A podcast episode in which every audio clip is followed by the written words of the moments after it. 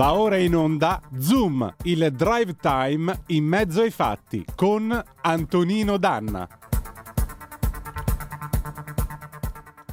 Radio Libertà, in apertura di Zoom vi abbiamo proposto i primi minuti dell'intervento del Ministro dell'Interno Matteo Piantedosi, che ha riferito dei fatti di Cru- dei tragici fatti di Cutro. In chiusura di Zoom daremo poi la replica affidata al capogruppo della eh, Lega Riccardo Molinari. Ma ora subito la linea ad Antonino Danna. Grazie condottiero, mio condottiero Giulio Cesare Carnelli, e buon lavoro. Amiche e amici miei, ma non dall'avventura, buonasera. Siete sulle magiche, magiche, magiche onde di Radio Libertà. Questo è Zoom, il drive time in mezzo ai fatti. Io sono Antonino Danna e questa è la puntata di martedì sette marzo dell'anno del Signore duemilaventitré. Cominciamo subito la nostra trasmissione ricordandovi due cose: date il sangue, in ospedale il sangue serve sempre, salverete vite umane, chi salva una vita umana salva il mondo intero. Secondo appello, andate su radio libertà punto net, cliccate su sostienici e poi abbonati, troverete tutte le modalità per sentire questa radio un po' più vostra, dai semplici otto euro mensili della Hall of Fame fino ai quaranta euro mensili del livello creator, che vi permetteranno di essere coautori e co-conduttori di almeno una puntata del vostro show preferito con il vostro conduttore preferito. Banda alle ciance, però noi cominciamo subito. Vi ricordo il nostro contatto eh, WhatsApp o Zappa che dir vogliasi, tre quattro sei sei quattro due sette sette cinque sei. Ma intanto è martedì, stasera tra l'altro siete circondati, perché dopo di noi ci sarà Colombini e poi dopo Maurizio Colombini ci sarà Aria Fritta. Stasera lo speciale dedicato alle venti e trenta a uh, The Dark Side of the Moon dei Pink Floyd. Ma noi cominciamo ballando stasera con cosa? Con un pezzo della fine degli anni ottanta, anzi del millenovecentottantotto. Lorella Cuccarini, La notte vola, e andiamo.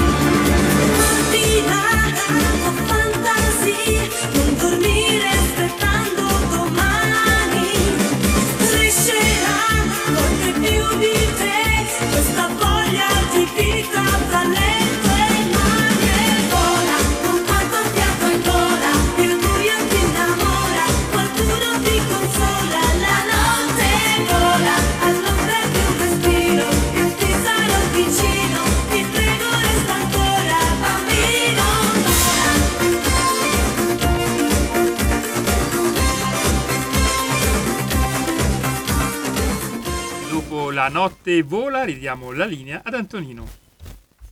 Grazie condottiero, mio condottiero, vola con quanto fiatta in gola, la curva si innamora. Chi era questa? Per chi la dicevano, mi pare? O per Battistuta? No, Battistuta era Batigol, Batigol, Batigol. No, questa era forse per Totti, può essere, correggetemi se sbaglio, al tre quattro sei sei quattro due sette sette cinque sei. Abbiamo ancora un po' di tempo e eh, già che ci siamo, nemmeno un'ora e mezza fa, l'Ansa ha battuto una notiziola e Carlo Cambi mi sa che ci ha visto giusto sulla questione del gasdotto Nord Stream. Sentite un po', New York Times, questo lo batte l'Ansa, gruppo pro-Ucraina ha sabotato il Nord Stream, secondo fonti americane nessuna indicazione che Zelensky sapesse. È stato un gruppo pro-Ucraina a sabotare i gasdotti del Nord Stream lo scorso anno, lo riporta il New York Times citando alcune fonti americane, secondo le quali non ci sono indicazioni che il presidente Volodymyr Zelensky e la sua squadra di governo fossero coinvolti nell'operazione. Mm, comunque, scendere a un centinaio di metri di profondità, piazzare le cariche, eccetera, eccetera, eccetera, è altrettanto vero che non puoi farlo con un gruppo di, per dirla come la mitica Carmela Dei Mobili, eh, con un gruppo di improvvisi o di improvvisati. Nel frattempo, appunto, Piantedosi riferisce alle Camere, grave, la falsità, grave falsità dire che il governo impedisca i soccorsi, la priorità è sempre la tutela della vita. undici applausi, tutti dai banchi dei senatori alla maggioranza, hanno sottolineato altrettanti passaggi all'informativa del ministro dell'Interno Matteo Piantedosi sul naufragio di migranti al largo di Cutro in corso al Senato. In silenzio le opposizioni, solo qualche cenno di disappunto espresso in un paio di occasioni, come quando il ministro, proprio come a Montecitorio, ha letto l'elenco dei migranti morti sotto i precedenti governi e poi quando ha parlato del dispiacere per il fraintendimento delle sue dichiarazioni. A rumoreggiare del centrosinistra, qualche senatore del centrodestra ha urlato piantatela. Al termine dell'informativa i parlamentari della maggioranza si sono alzati in piedi. Alla gravità della condotta criminale degli scafisti facevo riferimento quando, con commozione, ha detto Piantedosi, sdegno e rabbia ne- avevo negli occhi l'immagine straziante di tutte quelle vittime innocenti, ho fatto appello perché la vita delle persone non finisca più nelle mani di ignobili delinquenti, in nessun modo volendo colpevolizzare le vittime. Mi spiace profondamente che il senso delle mie parole sia stato diversamente interpretato. La sensibilità e i principi di umana solidarietà che hanno ispirato la mia vita personale sono stati il faro negli oltre trent'anni al servizio delle istituzioni e dei cittadini di ogni mia azione e decisione. Ancora Piantedosi, voglio rinnovare prima di tutto il cordoglio, mio personale e di tutto il governo, per le vittime di questo ennesimo tragico naufragio e la vicinanza alle loro famiglie e ai superstiti. In particolare ha detto poi Piantedosi che il bilancio non è ancora definitivo, batte sempre l'Ansa, ma gli aggiornamenti giunti dalla prefettura di Crotone portano il numero delle vittime a settantadue, di cui ventotto minori, mentre i superstiti sono ottanta. Di questi, cinquantaquattro sono accolti nel locale centro accoglienza richiedenti asilo, dodici nel sistema S A I a Crotone, otto sono ricoverati in ospedale, due minori non accompagnati sono stati collocati nelle strutture dedicate e tre soggetti, presumibilmente gli scafisti, sono stati arrestati. Per la doverosa ricostruzione dei fatti, che in quella sede deve avvenire, sulla vicenda sta indagando la Procura della Repubblica di Crotone. Attenderemo pertanto con fiducia e rispetto l'esito degli accertamenti giudiziari. Così il ministro degli interni Matteo Piantedosi nella informativa al Senato che al momento è in corso e che ha aperto questa nostra puntata. zero due nove due nove quattro sette due due due se volete intervenire, se volete dire la vostra e commentare tutto questo. Tra l'altro, altra notizia che eh, voglio dare con un abbraccio enorme alle famiglie, notizia sempre che arriva eh, dall'Ansa. Sapete che oggi c'è stato questo, questo scontro tra aerei all'altezza di Guidonia-Montecelio, centro alle porte di Roma. I due velivoli sono precipitati su un prato non lontano da Via Longarina, i piloti che erano a bordo sono deceduti nello schianto. Sul posto polizia, carabinieri, personale del centodiciotto. L'incidente avrebbe coinvolto due aerei militari d'epoca. Dopo lo scontro, uno dei due è finito in un prato, l'altro su una strada. Quindi il nostro affetto per eh, naturalmente il tenente colonnello Giuseppe Cipriano e il maggiore Marco Maneghello, che appartenevano al sessantesimo stormo dell'aeronautica militare, e un abbraccio alle loro famiglie, nonché a tutti i militari che servono la patria in ogni parte del mondo, perché patria è parola di tutti e non è parola di cui vergognarsi. Abbiamo una telefonata, pronto, chi è là? Eccomi, Michele Caruso. Ehi Michele, dici tutto. Buonasera, mi prego di intervenire nell'ambito del palinsesto dell'autorevole Talk Radio Radio Libertà in il Michele, però mettiti no. dove si prende, perché il segnale stasera fa veramente schifo. Eccomi, dicevo, ecco, oh, il naufragio che c'è stato dalle parti in, di Crotone, allo steccato di Cutro, grida vendetta agli occhi di Dio, perché mh, è veramente vergognoso quanto ha detto al Viminale il ministro degli interni Matteo Piantedosi, e cioè che quei migranti non avrebbero dovuto partire. Ma lui sa che stanno scappando dalla guerra, ehm, che eh, gente disperata in cerca di salvezza che mette a repentaglio la vita dei propri figli.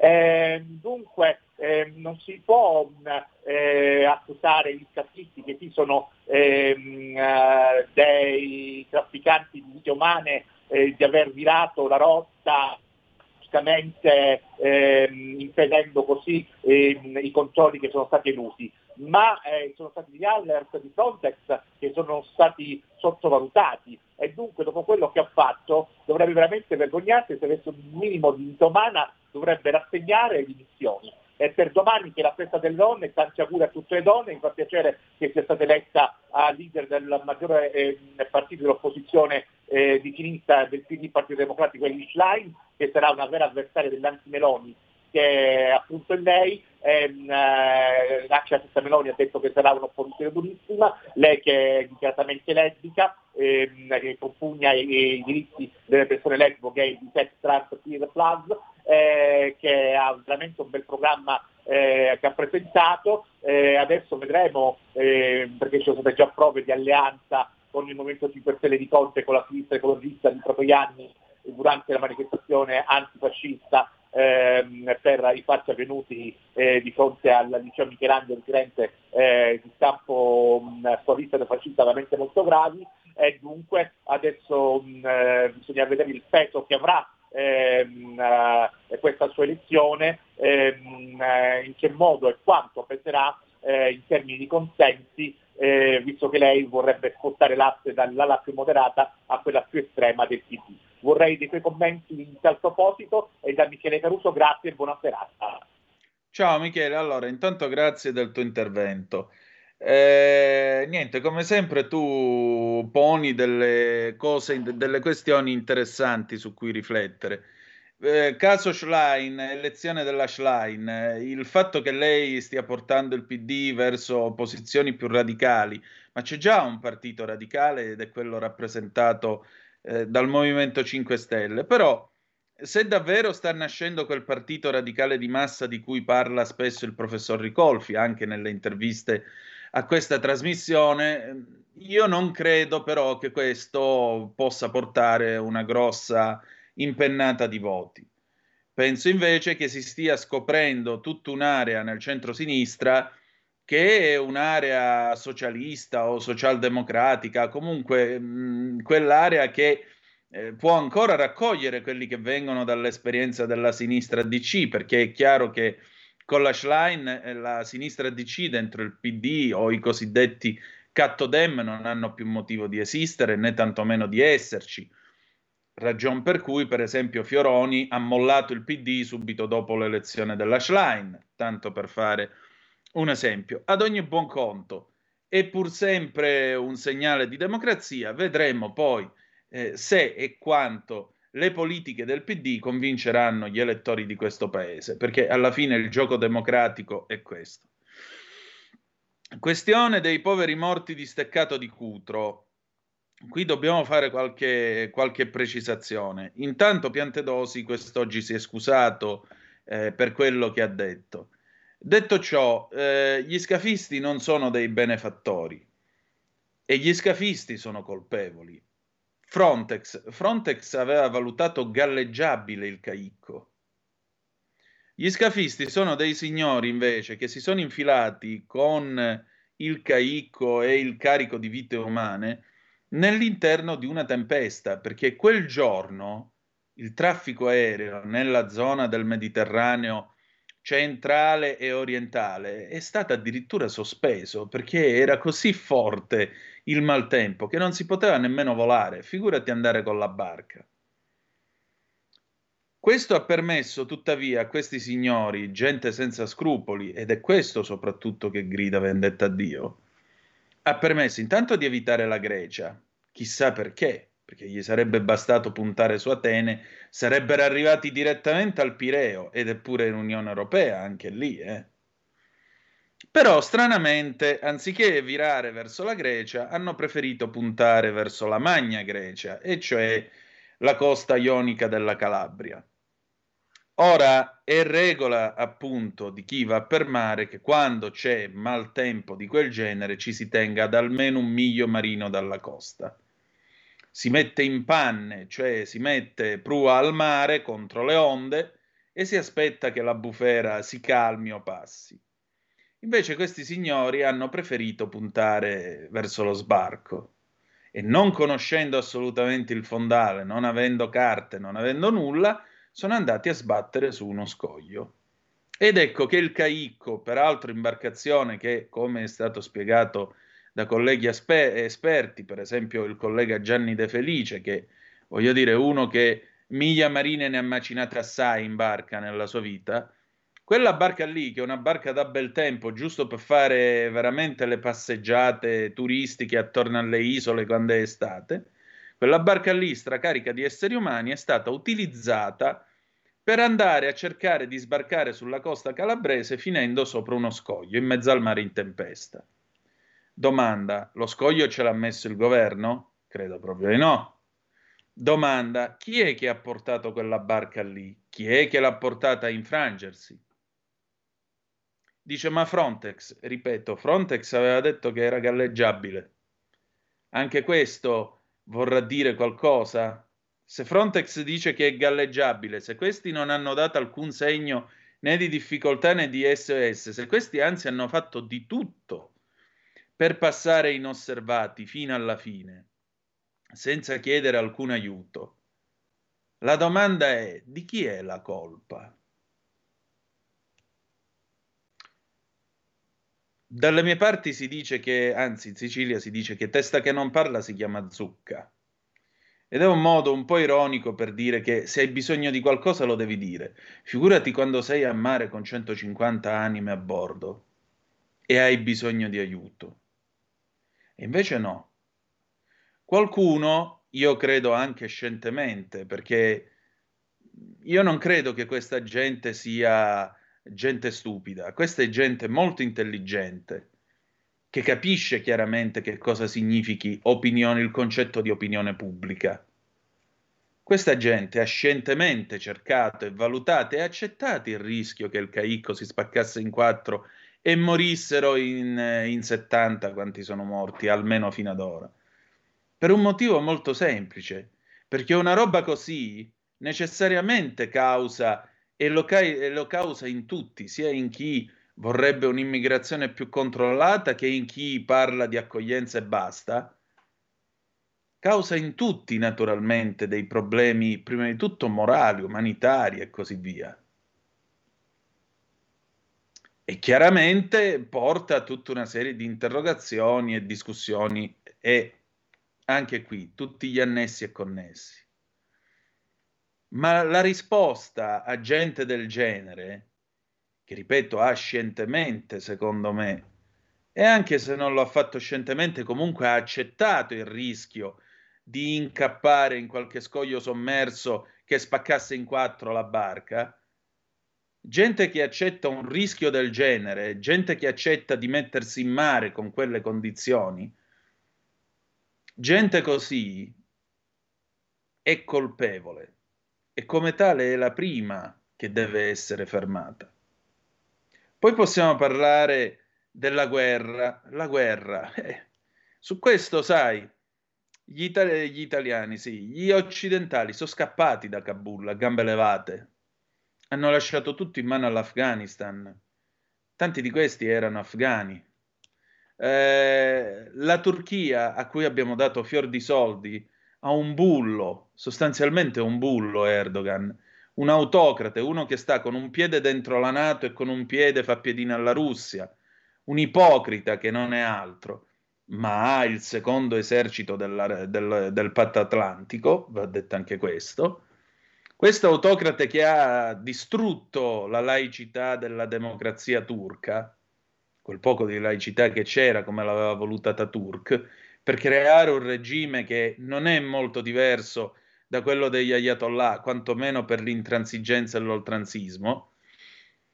E Erdogan l'abbiamo riempito di soldi, però com'è, come non è, sta roba è partita da Smirne, Turchia. E anche qui vedi certi discorsi all'interno del Mediterraneo. Quando poi succede la frittata, improvvisamente però è colpa del governo. No, su questo, perdonate, non sono d'accordo. Perché quando tu fai di tutto per sottrarti a chi vigila e non chiedi aiuto quando vedi che ormai il mare è alto, tu stai accettando il rischio di andare a sbattere e farti del male e di ammazzare gente. E quello non è colpa del governo, quello è colpa tua, che sei un cornuto e un assassino, oltre che un cane bastardo perché stai trafficando carne umana. Questo sono gli scafisti. Bene, allora, c'è qualcun altro che vuole intervenire? tre quattro sei sei quattro due sette sette cinque sei per le vostre zap o whatsapp. Comunque grazie Michele per il tuo intervento, oppure zero due nove due nove quattro sette due due due se volete fare una telefonatina. Dopodiché avremo la pausa, gli A Z Gemis Check-Up, la mitica sigla di Check-Up del settantasette, e il faccia a faccia con il professor Francesco Dentali. Il professor Francesco Dentali, voi ve lo ricorderete di sicuro, era eh, il direttore del centro Covid del, dell'A S S T Sette Laghi, in quel di Varese, durante l'emergenza Covid, e oggi eh, è il capo della Federazione dei Medici Internisti eh, Ospedalieri Italiani. Avremo modo di sentire le sue parole a proposito dell'inchiesta della Procura di Bergamo e in particolare anche di questa nuova commissione che dovrà occuparsi degli errori che sono stati fatti durante la pandemia. E il professore ha detto una serie di cose, per esempio che non è, che non è venuto il momento di fare la caccia alle streghe e che non è necessario che ci sia la caccia alle streghe. È stata una lunga conversazione che avrete modo di ascoltare, che vi invito a, con, a commentare al tre quattro sei sei quattro due sette sette cinque sei con i vostri WhatsApp o le vostre zappe. Nel frattempo però noi abbiamo ancora tre minuti, una, tele- una telefonata la prendiamo, a fronte del blog lo daremo poi alle diciannove e trenta.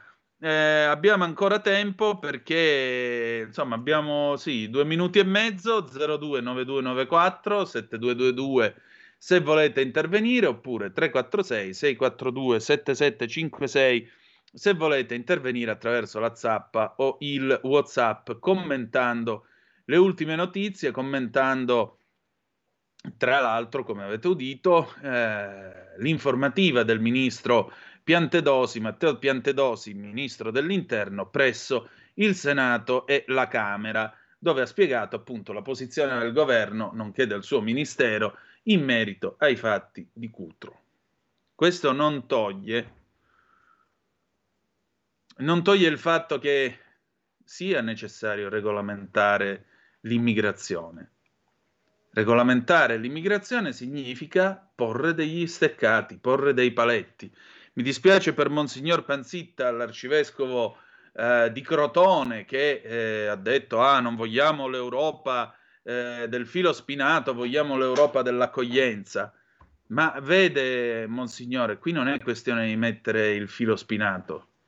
Qui è questione che dobbiamo arrivare a un punto che si dice questo sì e questo no, perché esiste anche, lei se lo dovrebbe ricordare, esiste anche il diritto degli stati che ricevono di disciplinare l'immigrazione, così come esiste un diritto a restare nel proprio paese. Questo non lo dice la Lega, non lo ha scritto Salvini, lo ha scritto Ratzinger nel Catechismo, e lei lo sa molto probabilmente. Però, anzi, togliamo il molto probabilmente, certo che lei lo sa, però torniamo al discorso, non è che possiamo pigliare e dire ah, non vogliamo l'Europa dei fili spinati, non la vuole nessuno l'Europa dei fili spinati. Eppure sa, questa Europa di fili spinati esiste. Se lei va a Ceuta o Melilla, dove c'è il socialista Sanchez, uno che alla Chiesa Cattolica vuole molto bene, si fa per dire, si fa molto per dire, mentre qui in Italia la gerarchia pende tutta a sinistra, perché va detto anche questo, se lei va a Ceuta e Melilla, l'Europa col filo spinato la vede lì, e anche coi proiettili di gomma pronti per sparare addosso ai disgraziati che provano a entrare nell'enclave spagnola.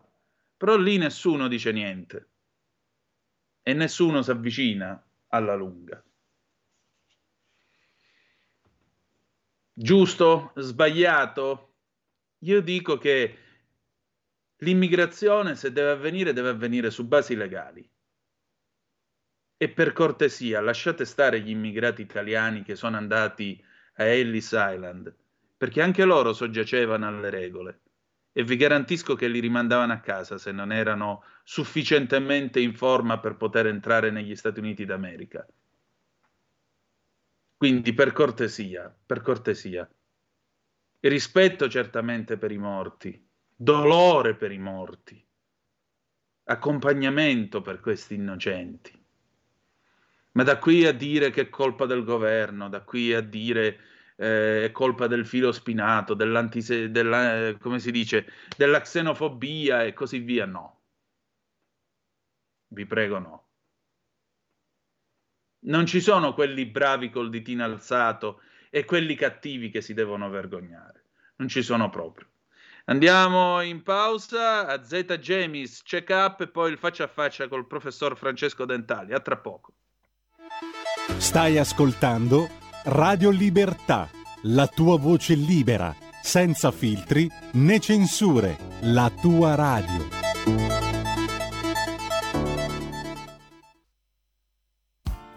Tutte le domeniche, dalle otto alle dieci, la rassegna stampa del giorno e alcuni dei fatti principali della settimana che si è appena conclusa, con ospiti e telefonate in diretta. La domenica mattina non perdere contatto con la realtà su Radio Libertà, senza filtri né censure.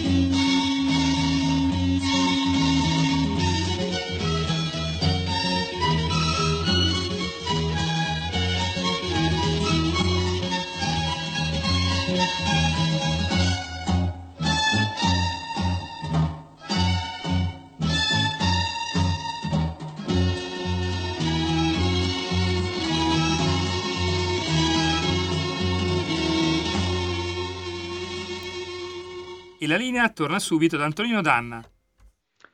E rieccoci, siete di nuovo sulle magiche, magiche, magiche onde di Radio Libertà. Questo è sempre Zoom, il drive time in mezzo ai fatti. Antonino Danna al microfono con voi. Li avete ascoltati, sono loro, gli A Z Gemis, Gemis, A Z Gemis, non A Z nel senso di atto a zia in dialetto calabrese, ma si chiamano proprio così, A Z Gemis, gli autori della sigla del mitico Check-Up, anno di grazia millenovecentosettantasette, che per me significava il sabato e il ritorno da scuola. Quando si tornava a scuola, in cucina c'era la televisione, il fonola portatile in bianco e nero, acceso, mio papà preparava, io caricavo la lavastoviglie e andava la sigla di Check-Up, niente po' di meno che, ma che ne sanno i duemila, verrebbe da dire. Allora, perché eh, Check-Up? Intanto tre quattro sei sei quattro due sette sette cinque sei, se volete dire la vostra attraverso il WhatsApp, WhatsApp che dir vogliasi, tra l'altro se volete commentare la conversazione che tra poco manderemo in onda, siete i benvenuti, poi avremo modo di discuterne dopo la messa in onda di, questa, di questo colloquio col professor Dentali. Un'altra cosa mh, che vi volevo dire, scusami Giulio Cesare, puoi mostrare quella foto che è arrivata via Zappa che c'era prima sulla diretta? Se siete sul canale duecentocinquantadue della radio o sulla nostra pagina Facebook o ancora Twitch, o ancora il canale YouTube, o eh, insomma trovate modo poi con l'app di andare a ripescarvi la diretta mh, visuale in radiovisione della nostra puntata, c'è questa immagine che è arrivata da uno dei nostri ascoltatori, ecco qua, chiunque tu sia sappi che sei un genio, perché guardate qua, rinvenuto uno schizzo di Leonardo attribuito, attribuito a un periodo di soggiorno in Veneto e il, eh, il cavatappi o tirabusciò che dir vogliasi, il cavatappi che è mh, nella stessa posa dell'uomo di Vitruvio, questo è il cavatappi vitruviano. Veramente io credo che chiunque abbia mandato questa cosa sia un genio, lo dichiaro pubblicamente. Bene, cominciamo subito allora con il faccia a faccia e diamo la parola al professor Francesco Dentali che appunto sul tema del Covid, sul tema dell'inchiesta che è in corso eh, da, ad opera della Procura di Bergamo e la commissione sul Covid ha detto attenzione a non creare un clima da caccia alle streghe. Sentite che cosa ci siamo detti. E allora stasera torna a Zoom un, un ospite più che gradito, il professor Fabrizio, Vente, Fabrizio Dentali, che come molti di voi sanno... Francesco! Francesco, Francesco mi scusi. Francesco Dentali che, eh, come molti di voi sanno, ha guidato l'Hub Covid all'ospedale di Circolo, in quel di Varese. Professore, senta, lei stamattina... fa un'osservazione che viene ripresa dalla stampa locale, segnatamente la Prealpina, e lei giustamente dice in merito all'inchiesta che la Procura di Bergamo eh, ha eh, ormai concluso con i rinvii a giudizio, ma anche con eh, la commissione Covid che è di prossima attivazione, lei dice state attenti a fare una caccia alle streghe. E perché, voglio dire, per quale motivo rischiamo la caccia alle streghe, professore? Sì, no, e allora diciamo che eh, la comunicazione sulla Prealpina che è stata ripresa, è stata ripresa poi da tanti giornali negli ultimi giorni ed è una comunicazione di quarantotto ore fa che come FADOI ci siamo sentiti di fare, quindi non solo a titolo personale, ma a titolo proprio di FADOI, che ricordo è l'associazione dei medici internisti ospedalieri e riunisce più di eh, tremila soci in tutta Italia. Allora il punto è questo qua, eh, pur rispettando ovviamente il lavoro eh, mi piace vedere che eh, il risultato sia di questo tipo, eh, pensando a quello che era la situazione eh, nel febbraio duemilaventi. Eh, diciamo che arrivavano informazioni eh, dalla Cina iniziali e alcune di queste informazioni sono state del tutto verificate e si sono anche eh, poi eh, rivelate non del tutto veritiere. Quindi noi abbiamo avuto, lavoravamo in una situazione eh, diciamo di grande incertezza. Pensiamo solo alla questione poi tamponi, per dire come non eravamo minimamente eh, preparati, ma come sistema, per poter far fronte a tutto quello che è successo. Ma io penso che l'impreparazione in quel caso eh, non fosse un'impreparazione dovuta all'impreparazione del momento, ma avesse delle radici, secondo me, molto più profonde. Come dicevo, e come è stato sottolineato nei giorni, in questi giorni, dal professor Muzzi, noi abbiamo un sistema sanitario che ha sofferto uh, per i tagli uh, negli ultimi dieci dodici anni, che sono stati tagli importanti e tagli continui, e eh, devo dire che alcune cose, come per esempio l'aggiornamento del piano pandemia, eh, sono finiti un po' eh, come, come cose secondarie. Quindi quando è arrivato un problema eh, che aveva un, una diffusione così rapida e una, come dire, un impatto sulla popolazione rapido, eh, purtroppo io sono molto convinto che sia stato fatto il possibile, che poi il possibile eh, non, non sia stato l'ottimale, eh, possiamo essere tutti d'accordo, ed è anche facile, eh, facile dirlo. Era difficile, però, ripeto, con le armi che si aveva in mano, con la conoscenza che avevamo in quel momento lì, con i dati che arrivavano parziali, pensare che si potesse davvero fare meglio, quando si deve tenere in considerazione tante tante tante cose insieme, perché chiudere eh, un, una zona ha un impatto, probabilmente col senno di poi sarebbe stato giusto, ma io non contesto il fatto che poi col senno di poi, io penso che l'obiettivo nostro, di tutti noi, dovrebbe essere semplicemente quello di lavorare perché la, il sistema sanitario nazionale sia, abbia i, i mezzi e gli strumenti per far fronte nel prossimo futuro ad eventuali episodi o, o eh, problemi come quelli che abbiamo ai noi dovuto affrontare.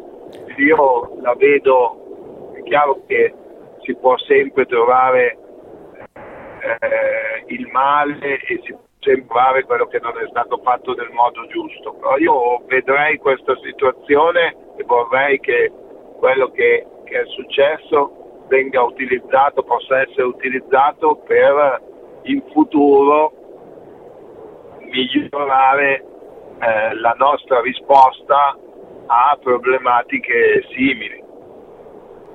Professore, però allora a questo punto non si tratta tanto di un'inchiesta giudiziaria quanto di un lavoro, diciamo così, di vera e propria anamnesi medica e capire quali siano stati gli errori. Quindi è più un lavoro paradossalmente da storici e non da magistrati. E allora perché si è scelta la strada della magistratura? Ecco, io eh, con quello che dice, cioè che, che è un lavoro di analisi forte su quello che eravamo e quello che poi siamo e come ci trasformati come sistema sanitario in questi tre anni, sono molto molto d'accordo. Io ripeto, non voglio entrare nel merito del lavoro uh, della magistratura e, e la magistratura sicuramente avrà avuto Le, le motivazioni per, per andare avanti. Quello che sto dicendo è che penso che la realtà di quel periodo debba essere vista avendo ben presente, ma ben presente tutto quello che c'era e quello che non c'era, e quindi ripeto eh, la W H O ci dava delle raccomandazioni che sono raccomandazioni che poi nelle settimane sono cambiate, no? Noi facevamo riunioni con unità di crisi e ogni, ogni non dico ogni settimana, ma periodicamente le raccomandazioni cambiavano. Quindi era anche difficile davvero in un momento così, dove le, l'Italia è stata la nazione più colpita inizialmente di tutta Europa, era difficile stare dietro a tutto e riuscire a fare tutto nel modo migliore. Quindi io sinceramente la terrei e cercherei di tenere tutto su un piano diverso, su un piano di analisi e su un piano organizzativo, perché ripeto, eh, se colpe ci sono, eh, sono colpe che hanno un'origine più in là eh, ne, negli anni, no? Quindi non sono colpe che noi dobbiamo così, con uno sguardo magari ristretto, eh, vedere solo, solo adesso in questo momento, no? Ma dobbiamo capire perché eravamo non del tutto preparati a, a, a reagire. Faccio un esempio: nei primi, le prime settimane i tamponi dovevano essere portati nelle poche A S S I che li processavano, quindi è un qualcosa che chiaramente ritarda di tantissimo la diagnosi, no? E questa cosa purtroppo eh, succedeva perché non c'erano i macchinari eh, necessari perché questo potesse essere fatto nelle varie aziende ospedaliere. Quindi insomma, diciamo che è molto più facile dire determinate cose piuttosto che, che, che farle, così come per esempio eh, gli stessi kit da processare eh, che magari arrivavano dall'estero, in alcuni momenti non arrivavano. Quindi insomma, non lo so, io sono convinto che una situazione di così grande difficoltà vada, vada certamente analizzata,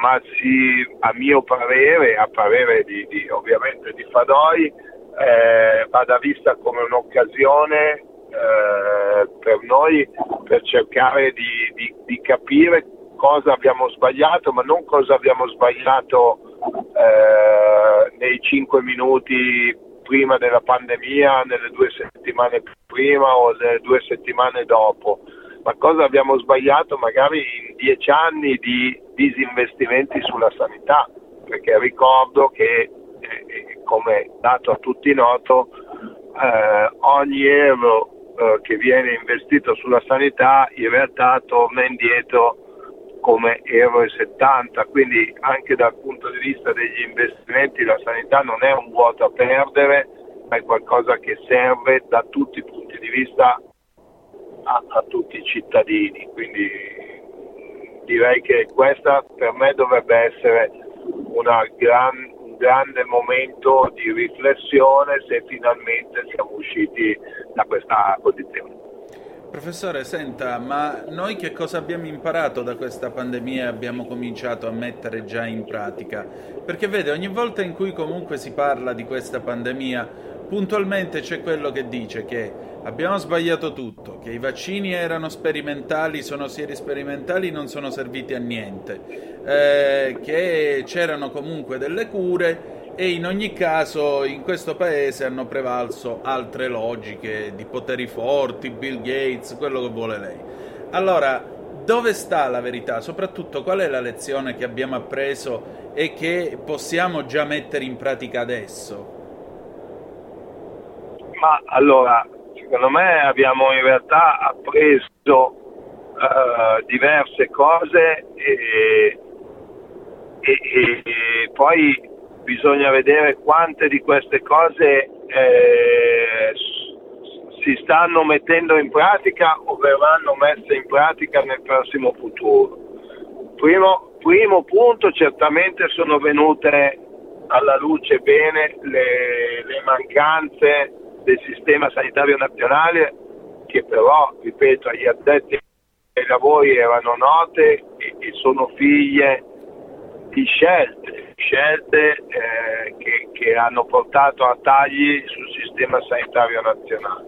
Questo è il primo, primo punto. sicuramente dal punto di vista organizzativo eh, molti ospedali sono cambiati, sono diventati più veloci eh, a reagire all'emergenza, quindi piani di crisi, unità di crisi eh, ci sono servite, hanno fatto vedere come è possibile riorganizzarsi all'interno degli ospedali anche in un tempo molto molto breve. Io spero che sia cambiata anche la percezione dei cittadini rispetto alla sanità, che adesso si capisca davvero quanto, quanto questo, questo ambito è importante, no? Perché la sanità pubblica in particolare è un bene che noi ci dobbiamo tenere, no? Nel senso, il fatto che il sistema sanitario italiano sia universale è un vantaggio eh, che non dobbiamo perdere, no? Quindi che chiunque di qualunque età, di qualunque eh, ceto sociale, con qualsiasi possibilità di spesa possa essere curato allo stesso modo è un privilegio che non tutti i sistemi sanitari danno ai propri cittadini. Per me è molto giusto.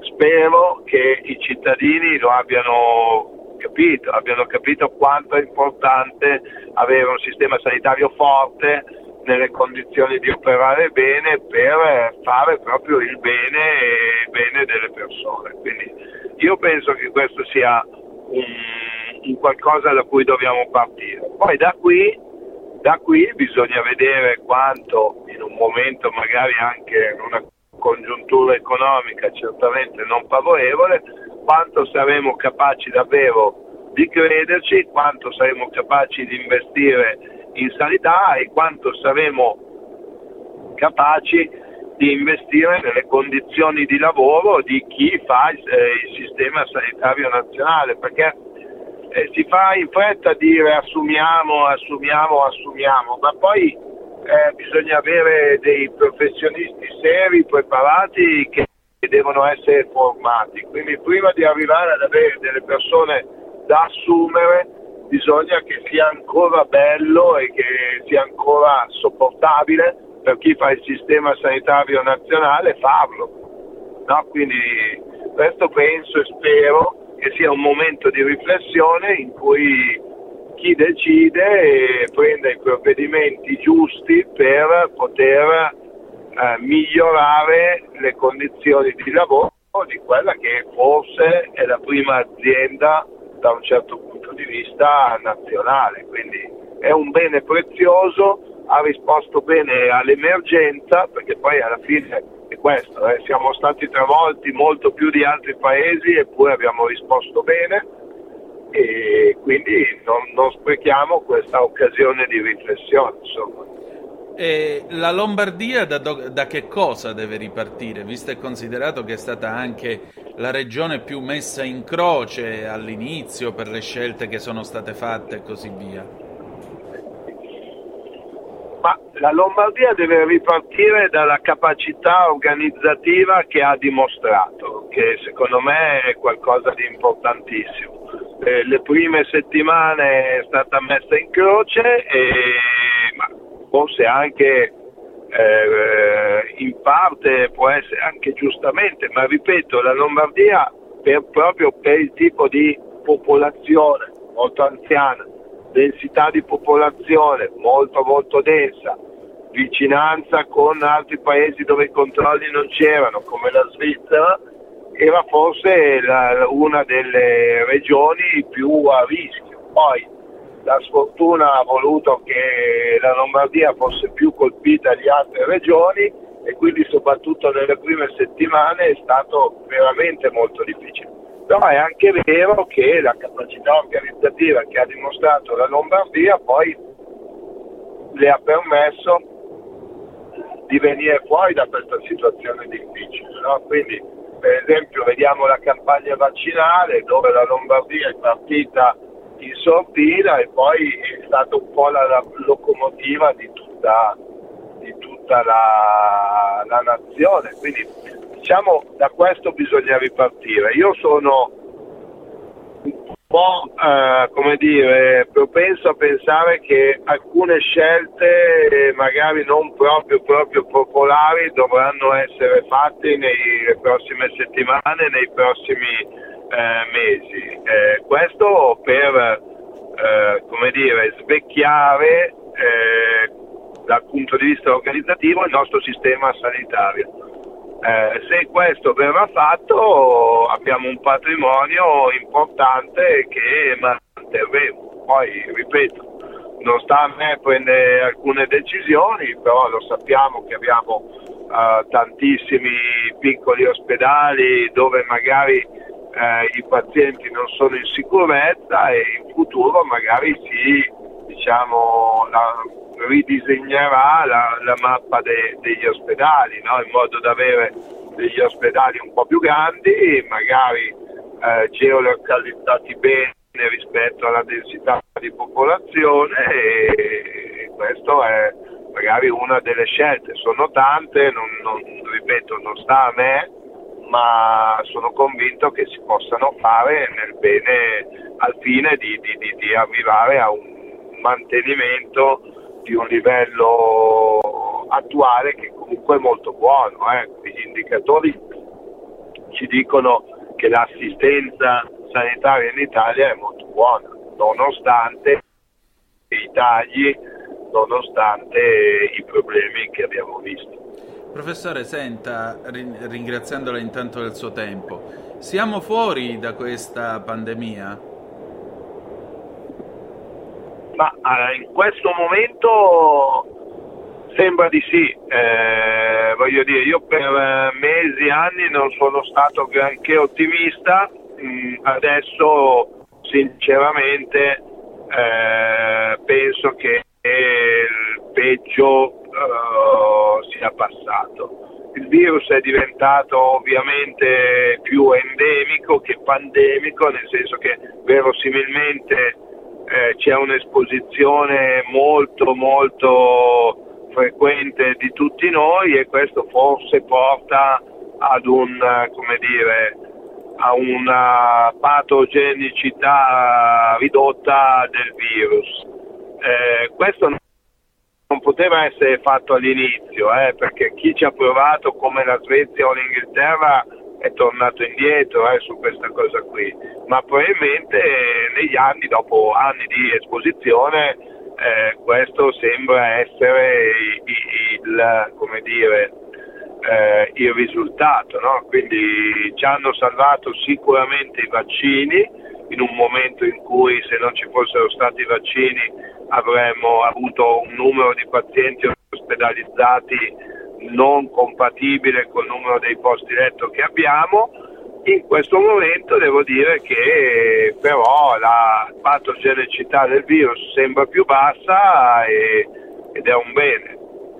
Da Beh. questo però dobbiamo ovviamente partire per non farci cogliere impreparati per un'eventuale futura pandemia, magari con un virus che non c'entra assolutamente niente eh, col coronavirus. Professore, senta, per concludere, lei giustamente dice no alla caccia alle streghe. Ci sono però eh, gruppi di parenti di vittime, associazioni e quant'altro che si sono battute davanti alla magistratura eh, per, perché, la magistratu- perché la magistratura si attivasse. Lei che cosa direbbe loro? No, ma guardi, da, dal punto di vista umano eh, le persone non, che non hanno ragione e non eh, cioè, eh, io li capisco profondamente.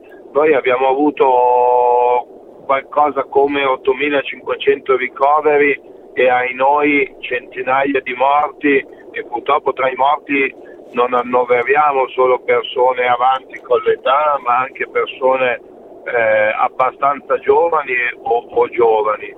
Io capisco davvero il, il dispiacere eh, delle persone, ma ripeto, cioè, il punto purtroppo è che abbiamo lavorato tutti eh, affrontando qualcosa che non si era, cioè, che, per cui nessuno di noi era minimamente preparato. L'impreparazione però non è venuta dall'impreparazione di, di quei mesi o, o delle settimane precedenti, è un'impreparazione che è figlia eh, sia a livello nazionale che internazionale eh, di atteggiamenti e decisioni, come dire, che sono di molto più lungo respiro.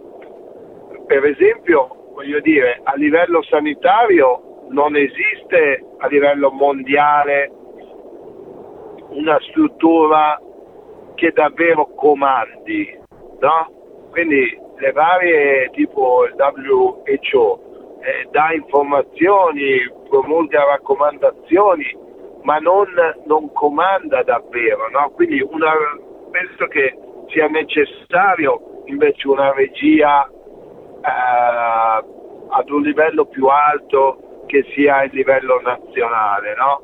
Ma una regia che abbia anche poteri rispetto, rispetto alle decisioni, no? E quindi io, pur comprendendo umanamente, e guardi, ognuno di noi ha perso parenti o amici, eh? nel senso, riguarda tutti noi, tutti noi. Quindi io capisco eh, le famiglie delle vittime e, e, e ripeto, però il, il problema è un problema di più lungo, di più lungo periodo e come tale va visto, deve essere visto adesso come un momento di grande riflessione a livello non solo italiano, eh, minimo europeo, perché una regia europea forte certamente avrebbe aiutato, invece la regia europea è stata, diciamo, debole. Vediamo solo sui vaccini come tanti hanno fatto un po' ognuno per sé, no? Questa cosa qui ovviamente ha mostrato i limiti del fare ognuno per sé, quindi spero che questo ci insegni, insegni a tutti noi a fare diversamente. Questo. E allora è stato con noi il professor Francesco Dentali, che è capo nazionale della FADOI, Federazione dei Medici Internisti Ospedalieri, nonché a capo del Dipartimento Area Medica della S S T Sette Laghi. Professore, grazie davvero di essere stato con noi.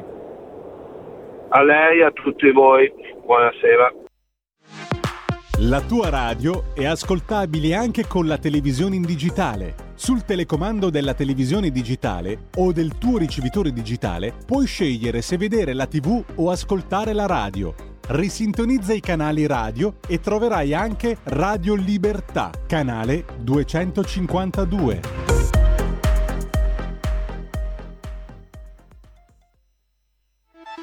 Stai ascoltando Radio Libertà, la tua voce libera, senza filtri né censure, la tua radio. Probabilmente uscì, chiudendo dietro a sé la porta verde. Qualcuno si era alzato a preparargli in fretta un caffè d'orzo. Non so se si girò, non era il tipo d'uomo che si perde in nostalgie da ricchi e andò per la sua strada senza sforzo. Quando io l'ho conosciuto, o inizio a ricordarlo, era già vecchio. Oh, così a me sembrava, ma allora non andavo ancora a scuola. Colpiva il cranio raso e un misterioso e strano suo apparecchio, un cinto d'ernia che sembrava una fondina per la pistola.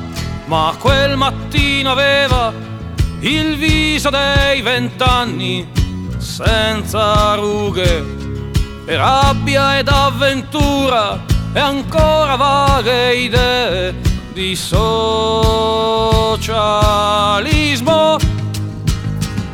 Parole dure al padre e dietro tradizione di fame e fughe, e per il suo lavoro quello che schiante uccide il fatalismo. Ma quel mattino aveva quel sentimento nuovo per casa e madre, e per scacciarlo aveva in corpo il primo vino di una cantina, e già sentiva in faccia l'odore d'olio e mare che fa le avre, e già sentiva in bocca l'odore della polvere della mina. L'America era allora per me i G I di Roosevelt, la quinta armata.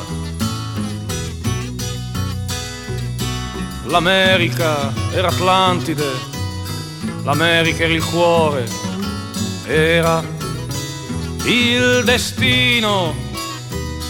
L'America era life, sorrisi e denti bianchi su patinata.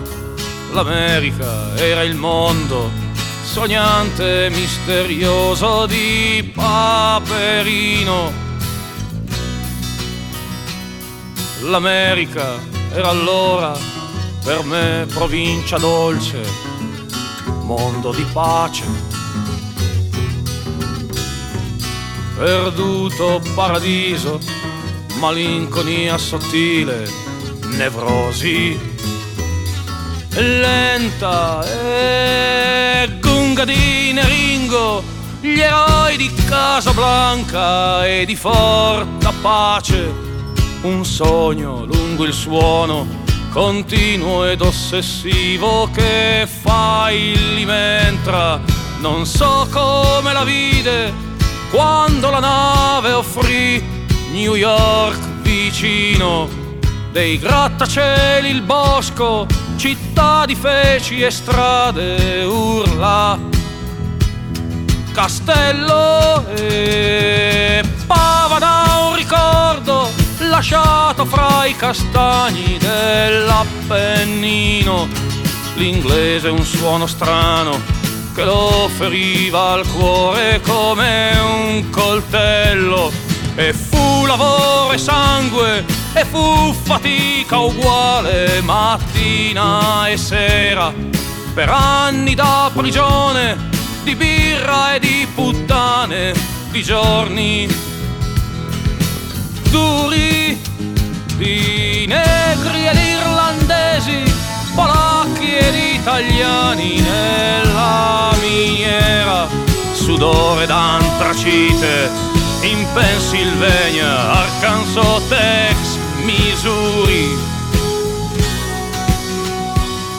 Tornò, come fan molti, due soldi e giovinezza ormai finita. L'America è un angolo, l'America è un'ombra, nebbia, sottile. L'America era un'ernia, un gioco di quei tanti che fa la vita, e dire boss per capo e ton per tonnellata, rai per fucile. Quando io l'ho conosciuto, o inizio a ricordarlo, era già vecchio, sprezzante come i giovani, gli scivolavo accanto senza afferrarlo, e non capivo che quell'uomo era il mio volto, era il mio specchio. Finché non verrà il tempo in faccia a tutto il mondo per rincontrarlo, finché non verrà il tempo in faccia a tutto il mondo per rincontrarlo, finché non verrà verrà il tempo in faccia a tutto il mondo per rincontrarlo.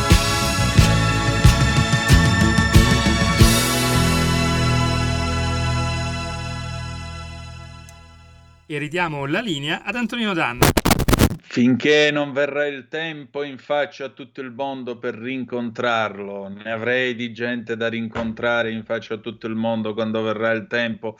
Amiche e amici miei, siete sempre sulle magiche, magiche, magiche onde di Radio Libertà. Questo è sempre Zoom, il drive time in mezzo ai fatti. Antonino Danna al microfono con voi.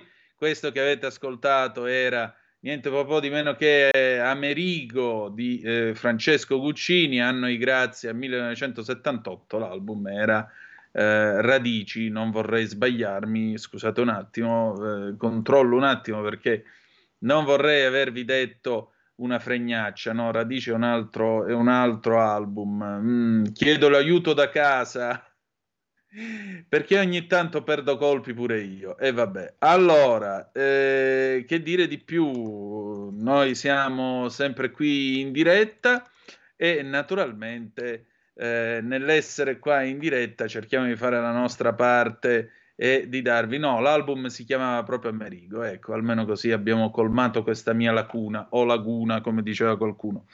Siamo sempre in diretta, sono arrivate le zappe, nel frattempo a commento del, della conversazione con il professor Francesco Dentali, che vi ricordo ha diretto l'hub Covid all'ospedale di Varese. Allora, ma se a Taiwan avevano chiuso a dicembre del diciannove, controllavano tutti quelli che entravano, poi hanno chiuso il paese a Hong Kong a gennaio, all'aeroporto c'erano le ambulanze che portavano via le persone che avevano la febbre, come mai qui non sapevano nulla? Ma non abbiamo gli ambasciatori in quei paesi, secondo me ci hanno nascosto tutto sperando che non succedesse nulla. E in, io credo che questa tua ipotesi non sia affatto da sottovalutare, anzi. Poi Stefano, sentire ancora qualcuno che parla di pandemia, che parla di vaccini, che ci hanno salvato è veramente ridicolo. Eh, non i vaccini eh, ci hanno salvato, il problema è che non abbiamo più Uh, corti, corti, posti letto, presumo, perché ce li hanno tagliati. Comunque, vabbè, questa palla del C O D, non so che cosa, trasversale tra destra e sinistra, eccetera, eccetera. Che vuoi fare? Quello faceva solo il direttore del lab Covid, quindi che ne può capire quello di Covid, figurati. Allora, eh, ah, questa è amara ironia, se non si fosse capito, o sarcasmo.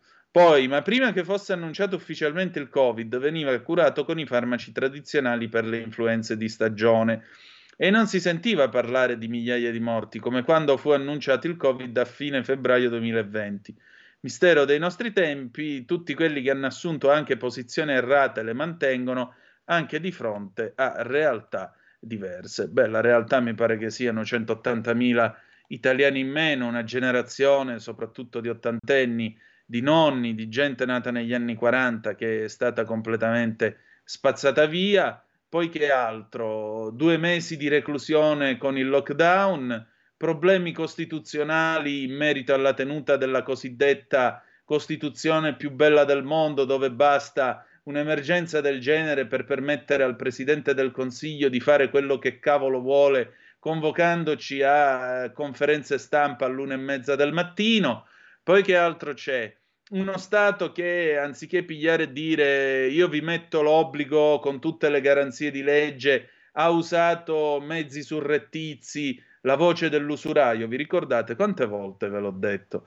Eh, mezzi surrettizi per alimentare ulteriormente la riottosità di chi a torto o a ragione aveva comunque le sue perplessità. Poi ancora abbiamo avuto questo sistema assurdo di mascherine, abbiamo avuto i nostri figli costretti a fare la D A D, mentre quei fenomeni del Movimento cinque Stelle, la ministra Azzolina faceva comprare allo Stato italiano i banchi a rotelle e avevamo le mascherine che provate lì da Giordano a fuori dal coro venivano testualmente definite dal tester merda. Insomma, se per te abbiamo realtà differenti, a me sembra che sia stato un grande disastro. È stato un grande disastro e però noi, io credo, sulla base di quello che ha detto il professor Dentali, da un lato abbiamo bisogno di verità, di giustizia, ma abbiamo bisogno più che altro di imparare dai nostri errori. Perché in questo secolo, che sarà un secolo sovrappopolato, caotico, a meno che Putin non decida di premere il pulsante rosso e farla finita, o non lo decida qualche notte di questa qualche ayatollah dell'Iran, quando avranno la bomba atomica, o non lo decida qualcun altro, perché ormai qua c'è troppa gente che parla con troppa leggerezza dell'uso dell'arma atomica, come se Hiroshima e Nagasaki non ci avessero insegnato assolutamente niente.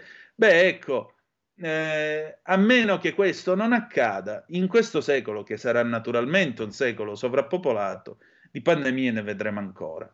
E quindi a maggior ragione forse noi dovremmo imparare da quello che abbiamo vissuto. Imparare. Tutto qui. Allora, zero due nove due nove quattro sette due due due se volete dire la vostra, oppure tre quattro sei sei quattro due sette sette cinque sei se volete intervenire attraverso la zappa o il WhatsApp, che eh, dir vogliasi, perché naturalmente noi vogliamo sentire le vostre voci, vogliamo sentire le vostre parole. La radio c'è per questo e serve appunto a creare comunità. Eh, nel frattempo niente, non ci sono ulteriori aggiornamenti per abbiamo quanto riguarda. Abbiamo una chiamata, Antonino. La... Come? Una telefonata. Vai, pronto, chi è là? Sì, ciao Antonino, scusa, sono sempre Walter dal Friuli. Ehi Walter, dici tutto. Ciao, ciao. Io so di essere a volte, come dire, intervengo abbastanza spesso. Mi piace come stiamo, come dire, stiamo movimentando questa cosa, la stiamo muovendo. Perché effettivamente anche il professore che ho ascoltato non ha torto nel dire certe cose, ma anche noi cittadini non abbiamo torto nel, come dire, nel denunciare in senso così lato anche tutte quelle cose che sono accadute. Io volevo sottolineare che noi siamo una famiglia nella quale io ho due figli che non si sono vaccinati. Io, io mi sono vaccinato a settanta anni tre volte, mia moglie si è vaccinata due volte.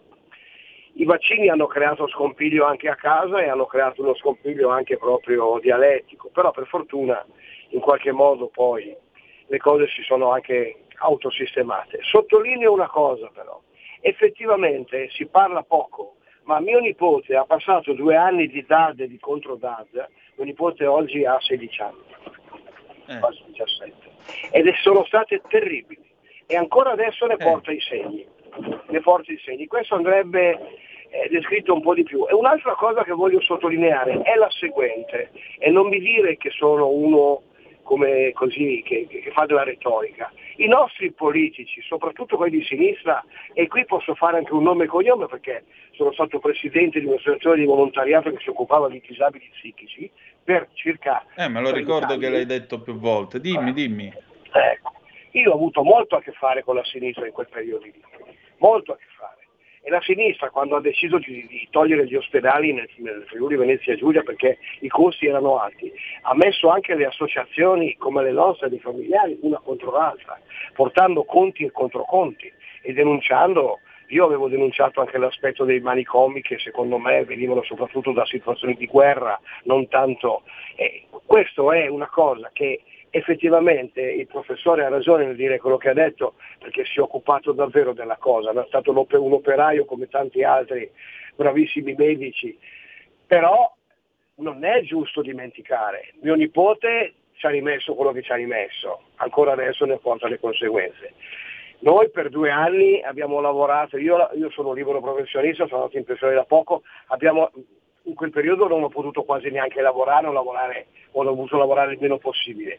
E però comunque i nostri amici politici di sinistra, soprattutto che hanno fatto parte della, sono stati loro che hanno smantellato il sistema sanitario, ma per fortuna qui in Friuli Venezia Giulia le cose funzionano. Io anche l'altro giorno ho ringraziato la Ravetto, ehm, ho ringraziato il sistema, e c'era la Ravetto che parlava proprio dicendo che qui da noi eh, siamo una regione autonoma, per eh fortuna sì, c'ero cose, pure io, lunedì è stato funziona. ieri eh, eh, bravo, ieri è stato, io sono eh. intervenuto difendendo un po' il sistema, però va bene, va bene, va bene, però dobbiamo invece anche andare a prendere quelli che hanno inventato gli, i, i banchi con le rotelle, quelli che aprivano le finestre e hanno fatto ieri la bronchite a tutti, a tutti i ragazzi, e la D A D e la contro D A D che ha messo in crisi tutte le famiglie. Oggi come oggi Riccardo fa la prima superiore e viene rimproverato perché, ha, perché magari come dire, interviene e parla, non ha parlato per due anni e il professore gli dà una nota, cioè, e quindi come dire, eh, voglio dire, dobbiamo parlarne, Antonio, quindi ti ringrazio perché ne stai parlando e bisogna continuare a parlare, al di là di quelli, degli operai che hanno comunque lavorato, penso al professore, e che dicono delle cose giuste, al di là del fatto che qualcuno anche ha detto che le pandemie effettivamente, come dire, in qualche modo ogni tanto arrivano, no? Ogni tanto arrivano nel mondo, come arrivano per le galline, arrivano per i cavalli, arrivano per i maiali, arrivano per, per le vacche latte, arrivano qua e là, arrivano anche per gli uomini.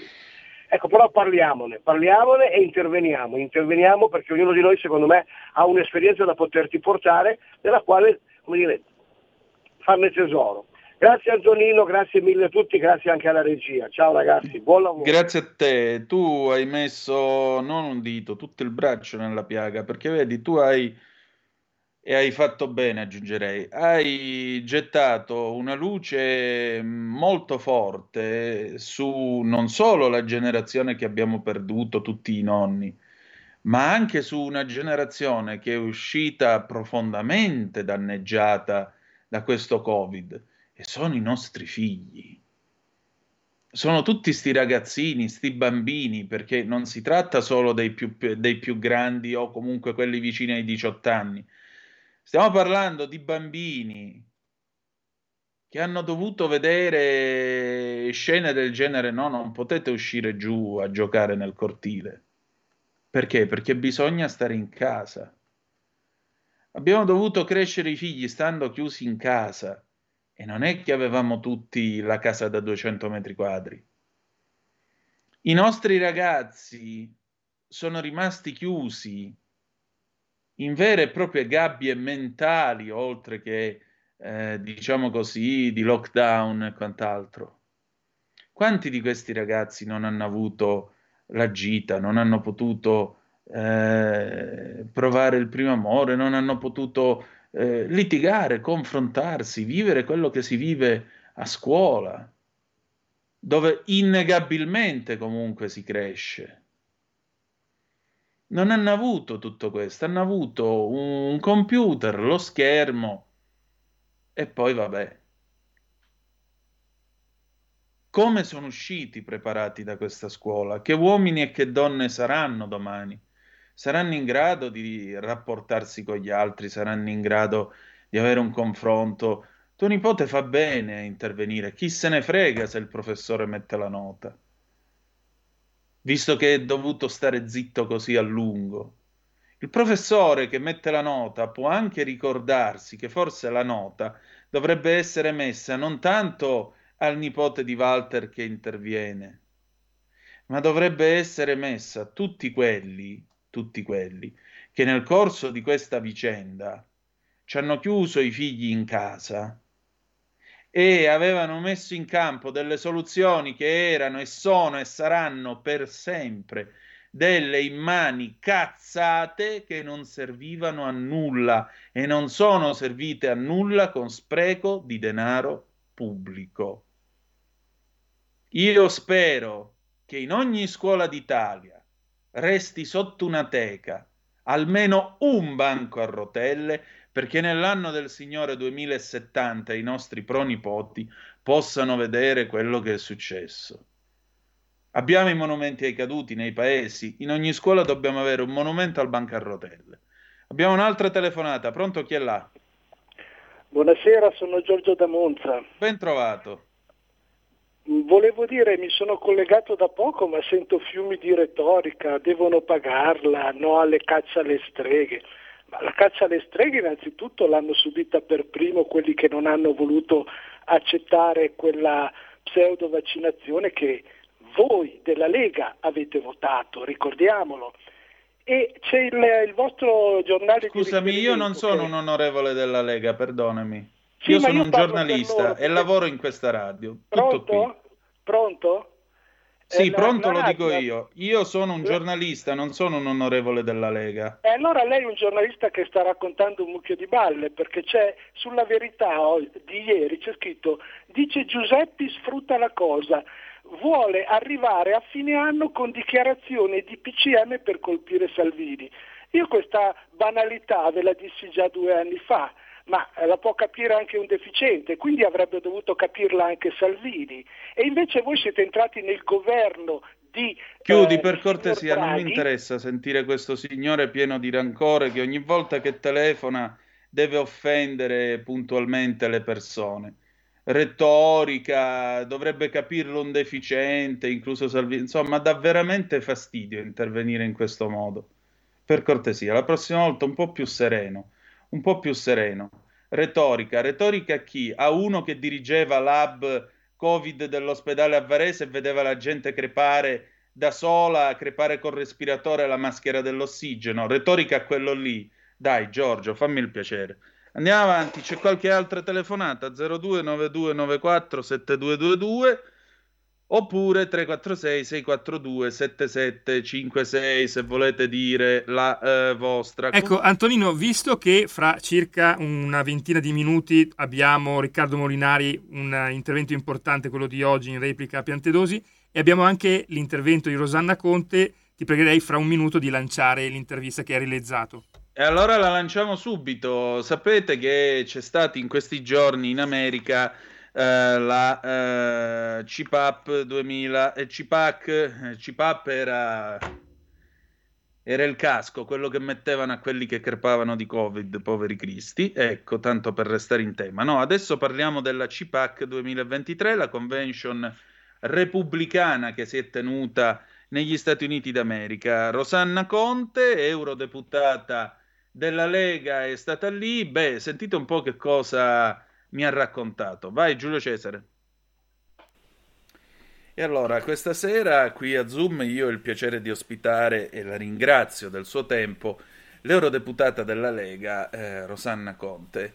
Eh, onorevole, intanto buonasera e bentornata. Lei è di ritorno dall'America, so che è stata un appuntamento importante, o mi sbaglio?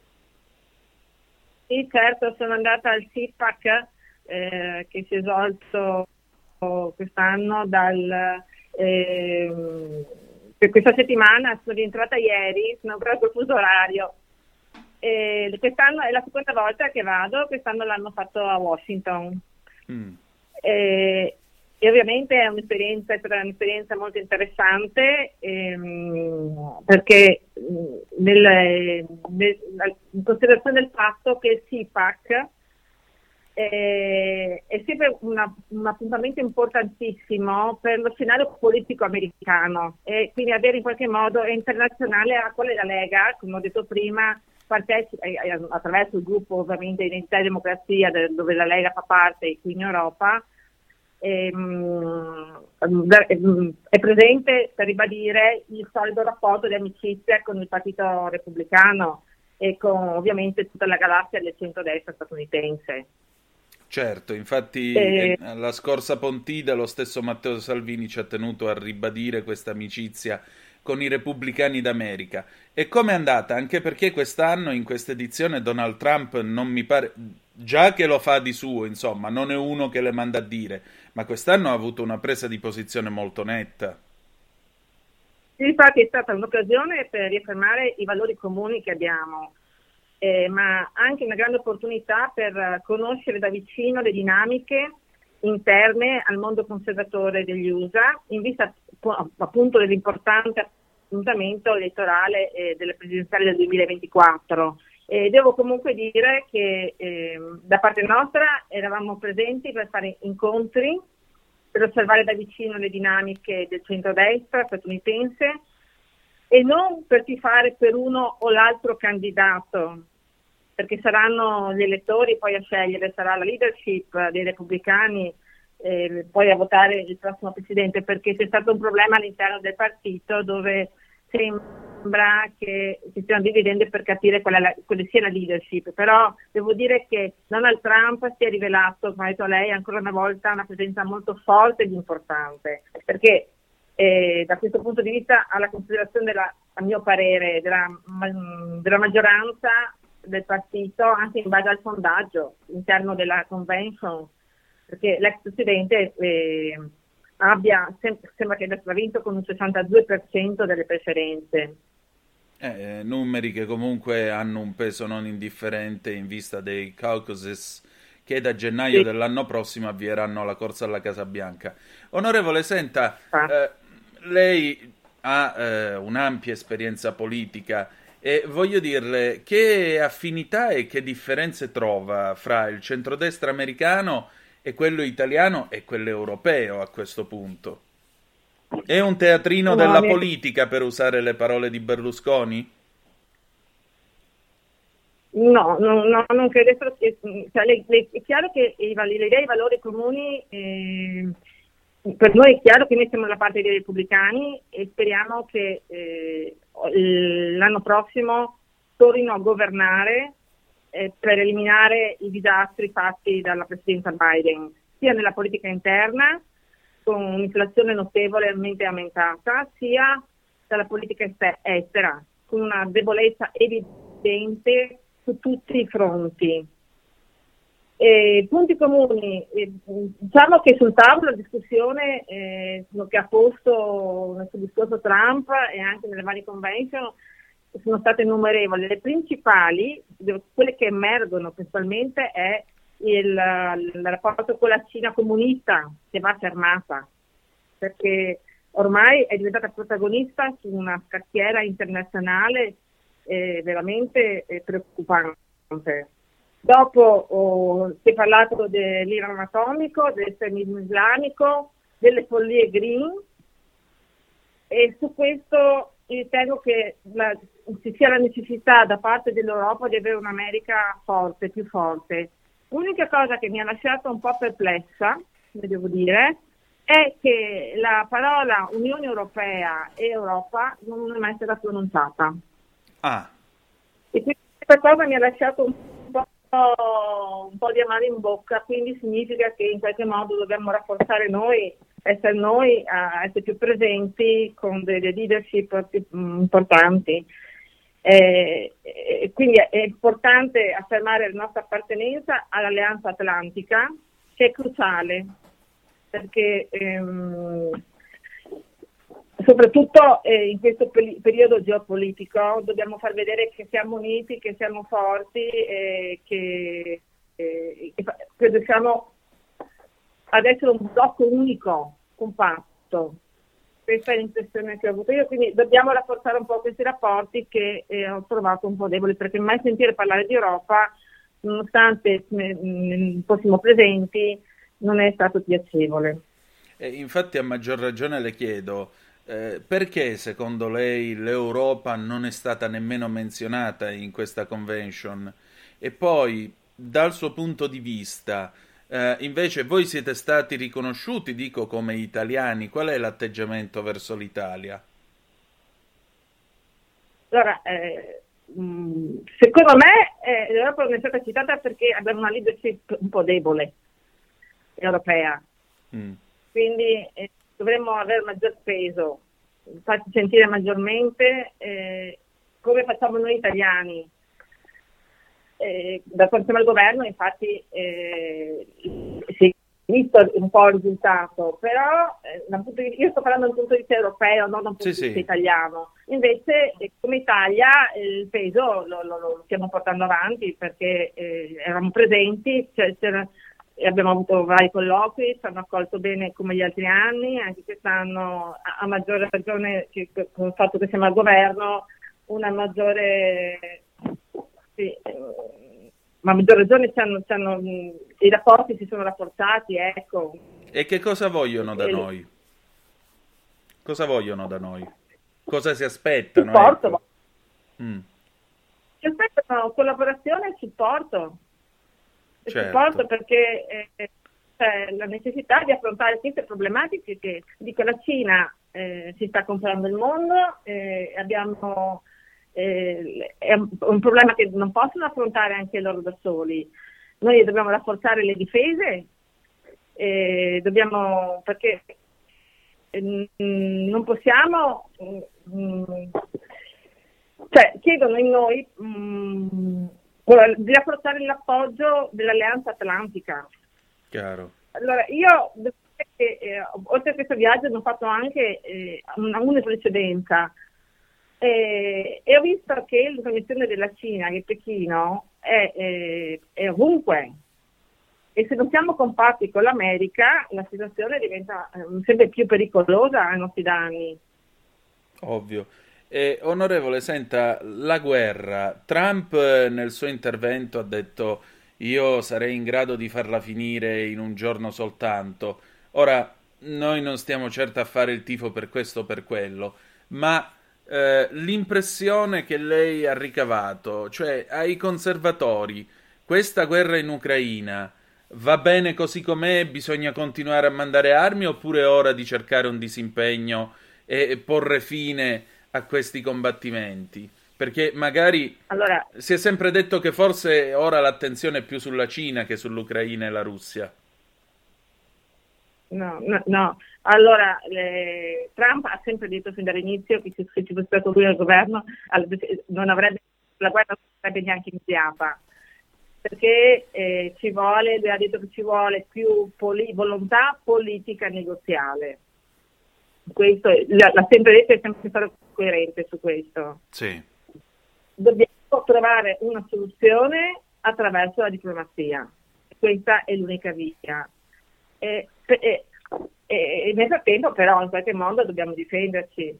Per cui è importante supportare da un punto di vista l'Ucraina, perché ovviamente è stata invasa, ma eh, dobbiamo trovare una soluzione alternativa negoziale e diplomatica, è l'unico modo. Sì, insomma, comunque il tempo di continuare a mandare armi su armi mi sembra che da un punto di vista repubblicano prima o poi giungerà a conclusione, a differenza di quello che sta facendo l'amministrazione Biden. Onorevole, senta, nel tornare in Europa, lei che impressioni riporta dall'America? Che cosa delle ricette americane si potrebbe applicare in Europa e poi in Italia anche? Allora, secondo me eh, quello che facciamo qui in Europa è quello, eh, quello che porto a casa è quello che dobbiamo essere più presente nei tavoli negoziali, mm. perché solo lì si riesce a trattare, a raggiungere degli obiettivi e, e, e a capire qual è l'indirizzo dove sta andando il mondo, perché eh, ci sono, ah, ci sono stati anni di governi stabili. Adesso abbiamo un governo stabile, compatto, e quindi abbiamo anche la possibilità di prendere delle decisioni e sedere nei tavoli giusti per poter, dove vengono ammazzate le carte, lo dico io in modo tranquillo, dove poter contare qualcosa sì. in questo momento. E quindi riaffermare la forza che abbiamo perso, sì. che avevamo perso con i governi precedenti, quindi...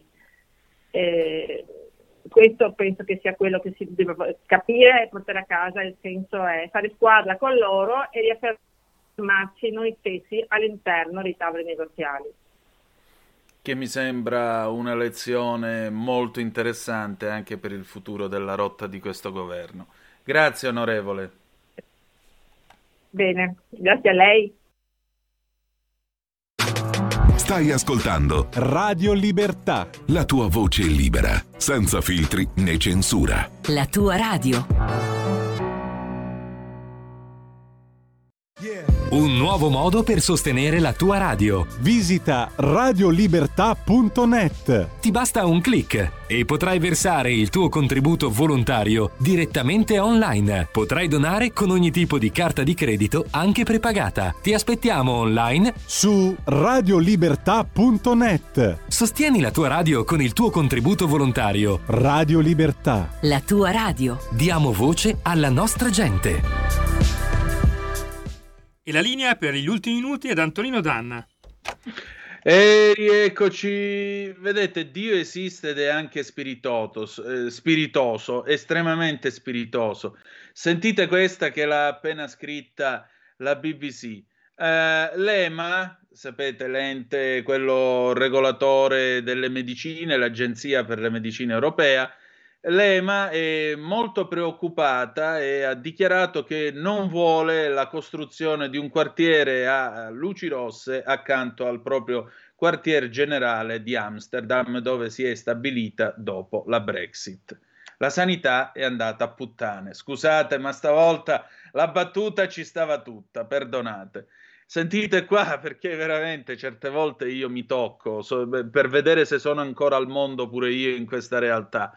Sentite qua. Ah, allora, l'E M A dichiara di, tenere, di temere dalla costituzione di questo quartiere a luci rosse ad Amsterdam di casino, vendita di droga, ubriachezza e comportamento eh, molesto.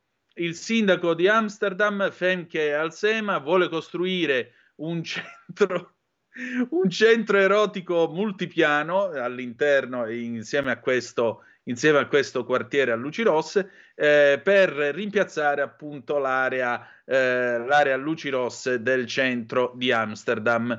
Ma si trova davanti a delle forti opposizioni da parte degli abitanti, eh, perché è vero che in Olanda la prostituzione è legalizzata, ma naturalmente Eh, gli abitanti della zona non vogliono che questo accada. Diciamo così, questa eh, mecca del sesso a pagamento non la vogliono. Eh, porre il centro erotico vicino alla costruzione dell'edificio dell'E M A eh, potrebbe portare gli stessi impatti negativi all'area adiacente, dichiara eh, l'E M A, e dice che i problemi che al momento stanno Eh, colpendo appunto l'attuale distretto a luci rosse di Amsterdam semplicemente verrebbero spostati accanto al loro edificio. L'E M A si è trasferita mh, nel, nel, nel quartiere di Zuidas ad Amsterdam nel duemiladiciannove, dopo che il Regno Unito ha lasciato l'Unione Europea. Zuidas, tra l'altro, è una di alcune zone che sono al momento considerate per la costituzione di questo nuovo erotic center. Nel duemilaventuno, tra l'altro, i funzionari di Amsterdam si sono accordati eh, e hanno dato il via a dei piani regolatori, piani regolatori che prevedono lo spostamento del, dell'infame, del non famoso distretto a luci rosse della città, perché stanno aumentando i crimini e soprattutto si stanno, sta aumentando il traffico eh, nelle vie e nei lungo, nei lungo canale molto stretti del eh, quartiere erotico. Hanno quindi chiesto agli architetti di disegnare un edificio che possa, continu- che possa contenere delle stanze per servizi sessuali, così come eh, dei bar e dei centri di intrattenimento. Il, la sindachessa, la Halsema, appunto, Femke Halsema, ha anche detto che vuole migliorare la situazione degli impiegati del sesso, le operatrici del sesso, e vuole ridurre l'influenza del crimine organizzato. Spero sia possibile creare un centro erotico che abbia una certa classe, una certa distinzione, e non è un posto nel quale soltanto dei Eh, criminali da reati bagatellari e le donne più vulnerabili si possano incontrare, ha detto all'Observer nel mese di novembre. Ha anche ammesso che sapeva che alcuni residenti non avrebbero voluto la costruzione di questo hotel, di questo centro erotico. Il mese scorso, tra l'altro, Amsterdam ha annunciato delle norme che rendono illegale fumare la cannabis nelle strade del quartiere a luci rosse di Amsterdam, così come eh, limita- eh, ha anche approvato delle limitazioni all'apertura dei bar e dei ristoranti. Come vedete, come vedete eh, Dio, la provvidenza, il caso, a seconda di come voi vi ponete dinanzi al eh, problema religioso, eh, c'è, e naturalmente anche molto ironico. Allora, dottor Danna, abbia pietà di questa povera donna. Giovanni, quale povera donna? Eh, Giovanni, a chi ti riferisci? Poi ancora, Gianni da Brescia, un mio parente tossico già cinquanta anni or sono andava ad Amsterdam perché trovava molto facilmente la droga. All'epoca andava all'L S D, eh, a voglia, trip a manetta. L'Ansa, Piantedosi in Parlamento, ve l'ho detto, grave falsità che il governo impedisca i soccorsi. La von der Leyen scrive alla Meloni sull'immigrazione, soluzioni U E, e sarebbe anche ora. Gli Stati Uniti d'America aspettano le indagini su quello che scrive il New York Times, cioè che il Nord Stream sarebbe stato sabotato da gruppi pro-Kiev, quindi Carlo Cambi ci aveva visto non bene ma benissimo. Eh, nel frattempo a eh, Bakhmut eh, i russi controllano il quaranta per cento della città. È spuntato questo video shock di un soldato disarmato che è stato ucciso. Poi ancora scontro tra aerei a Roma, piloti morti per evitare la strage. Questi due sono degli eroi perché i piloti avrebbero evitato di cadere sui palazzi e così causare molte vittime. In campo poi, oggi è martedì, in campo Lazio A Z, non so cosa sia, giuro, eh, uno a zero, sblocca con un gol di Pedro. Io ve l'ho detto, il conduttore non è responsabile per notizie sportive. Meloni, la sfida, è il primo amministratore delegato donna in una partecipata. Dopo gli arresti e caccia alla cassa di Messina Denaro, la Fed sta per rialzare i tassi dello zero virgola cinquanta per cento a marzo. Speranza parla coi P M, il virus era sconosciuto, ci mancava il manuale. Altro verbale, l'attuazione di un vecchio piano spettava al direttore generale della prevenzione del ministero. Martedì nero della Francia, il paese si ferma per le pensioni. Cospito chiede ai domiciliari e ai giudici di Milano, il comitato di bioetica no a misure contro la volontà dell'interessato, la persona detenuta può rifiutare i trattamenti tramite D A T. Unicef, un miliardo di donne denutrite e anemiche. E con questo buon otto marzo, perché l'otto marzo sarà anche retorica, ma dovrebbe esserlo tutti i giorni. Che dire di più? Grazie per essere stati con noi. La canzone d'amore con cui ci salutiamo è Dick Dick, un giorno, cento anni, al millenovecentosettantasette.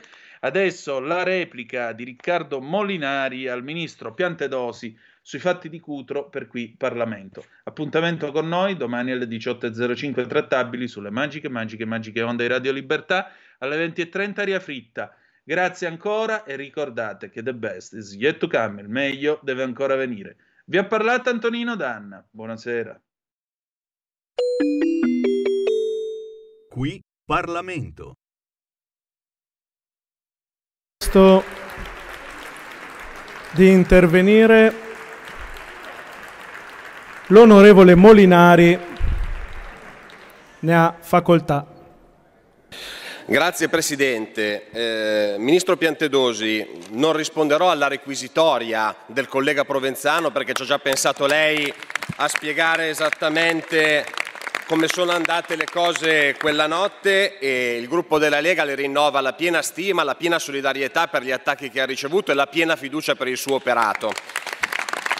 Lei non ha fatto altro che eh, spiegare nel dettaglio quello che già era facilmente comprensibile dai resoconti ufficiali di quello che è successo quella notte, perché le versioni date da subito da Frontex, dalla Guardia di Finanza, dalla Capitaneria di Porto, dalla Guardia Costiera, da tutte le istituzioni e ministeri coinvolti, ci dicevano una cosa molto chiara, che quella tragedia è avvenuta perché non c'è stata la richiesta di soccorso e quella, emer- e quella tragedia è avvenuta perché non ci si era resi conto, non era partito l'allarme da parte di Frontex sulle condizioni della nave e sulle condizioni meteorologiche.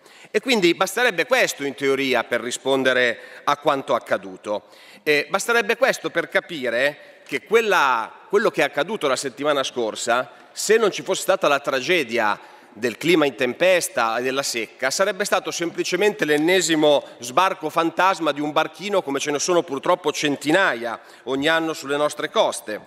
E lei ha fatto anche bene a puntualizzare che la distinzione su cui si sta speculando da giorni tra intervento S A R e intervento di law enforcement è una distinzione formale, ma nella sostanza gli uomini e le donne della Guardia di Finanza, con la loro attività in mare, salvano ogni anno decine di migliaia di immigrati in pericolo.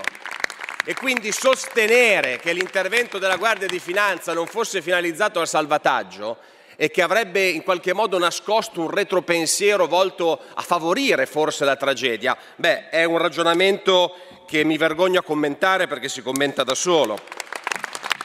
E inoltre lei ha fatto bene anche a ribadire quello che in uno Stato di diritto dovrebbe essere ovvio. Abbiamo sentito tanti sermoni sullo Stato di diritto e giustamente spesso quando si parla di Europa, visto che prima si citava Visegrad, si parla proprio del rule of law, dello Stato di diritto, dei problemi delle democrazie compiute. Ecco, lei ha ribadito una cosa ovvia in uno Stato di diritto, che in uno Stato di diritto un funzionario di Stato, un uomo in divisa, davanti alla possibile, al possibile pericolo di morte di un'altra persona, non può essere inibito da nessun ordine all'intervenire. Non c'è l'ordine del politico, non c'è l'ordine del ministero, non c'è l'ordine del superiore gerarchico. Di fronte al rischio di vita in uno Stato di diritto, un uomo dello Stato interviene. E anche qui c'è qualcuno che invece vorrebbe insinuare il dubbio, quasi a dire che questo governo abbia cambiato il clima in cui operano le nostre forze dell'ordine e abbia cambiato forse le circolari, le normative sui salvataggi. Beh, eh, vi diamo una notizia, dal primo novembre di quest'anno le normative sugli interventi in mare non sono assolutamente cambiate, ce ne sono stati ben quattrocentocinquanta di interventi di salvataggio nelle acque del nostro mare con questo governo in carica.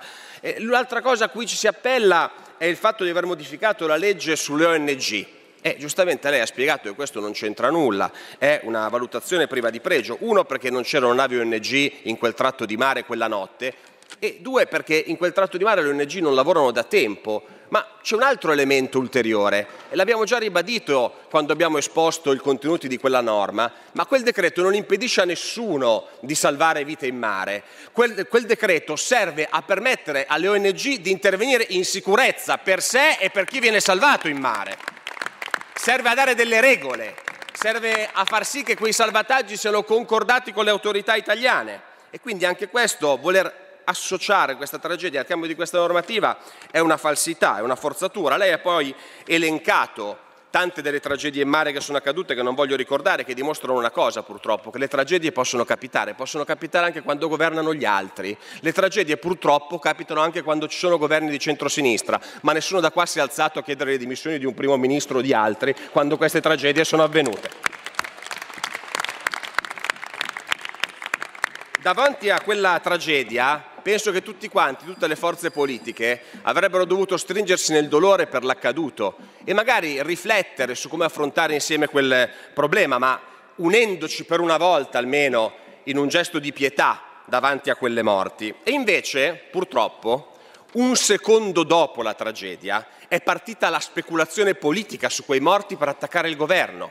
Si è partiti a criticare il governo sulla mancata presenza a Cutro, quando il sindaco di Crotone, che è un esponente del centrosinistra, prima le ha fatto i complimenti per il fatto di essere arrivato lì il giorno dopo e poi dopo il congresso del P D ha cambiato posizione, forse è arrivato l'ordine dalla segreteria.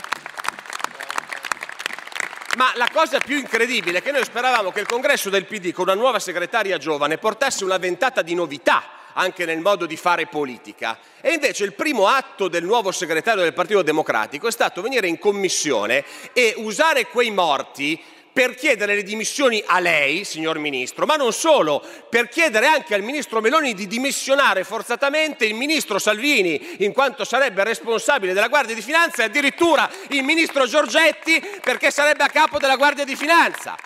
E se non è speculare sulla tragedia questo, cosa lo è? Ma soprattutto la cosa peggiore, oltre alla speculazione, è il solito film che in questo paese noi vediamo da trent'anni. Ogni qualvolta il centrodestra vince le elezioni e democraticamente gli elettori portano questa parte politica al governo, dall'altra parte invece che fare battaglia politica nel merito si cerca l'aiuto esterno per mandare a casa il centrodestra. Sono giorni che sentiamo parlare di esposti in procura, sono giorni che vediamo sibillare che qualcuno nei ministeri avrebbe dato l'ordine di far morire altri, sono giorni che qualcuno di fatto sta chiedendo l'intervento delle manette perché sa di non poter vincere le elezioni. E davanti a questa furia cieca anche i morti in mare passano in secondo piano. E ci si dimentica di vedere Dove stanno i responsabili veri, come lei ha giustamente indicato?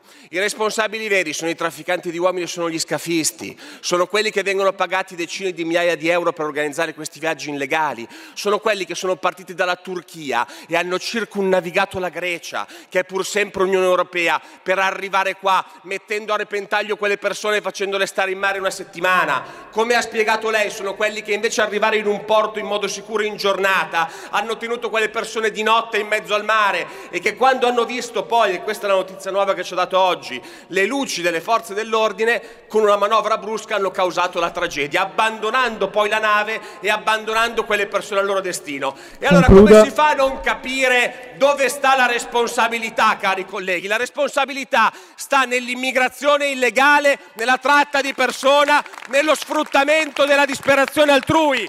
E chiudo, Presidente. Noi possiamo dividerci su come affrontare il tema dell'immigrazione, è legittimo, e oggi il premier britannico Sunak ci dà un nuovo esempio di regole draconiane che ci fanno capire come anche altri pensino che bloccare le partenze sia il modo migliore per evitare le tragedie e tutelare la legalità. Dividiamoci pure sul come affrontare il problema, ma non esiste battaglia politica, nessuna, che possa permettere di insinuare il dubbio nella popolazione che ci siano degli uomini in divisa, degli uomini dello Stato, degli uomini che rappresentano questo Paese, che possano subire l'influenza di qualche politico e mettere davanti l'ordine del politico al proprio dovere di salvare delle vite. Usare questo argomento nella battaglia politica è un danno collaterale che non danneggia la Lega o il centrodestra, danneggia il rapporto che c'è tra i cittadini e le istituzioni, e penso che da questo punto di vista abbiamo pagato già negli ultimi anni un prezzo ben troppo alto. Fermiamoci qui. Grazie, Presidente. Qui Parlamento. Avete ascoltato Zoom, il drive time in mezzo ai fatti.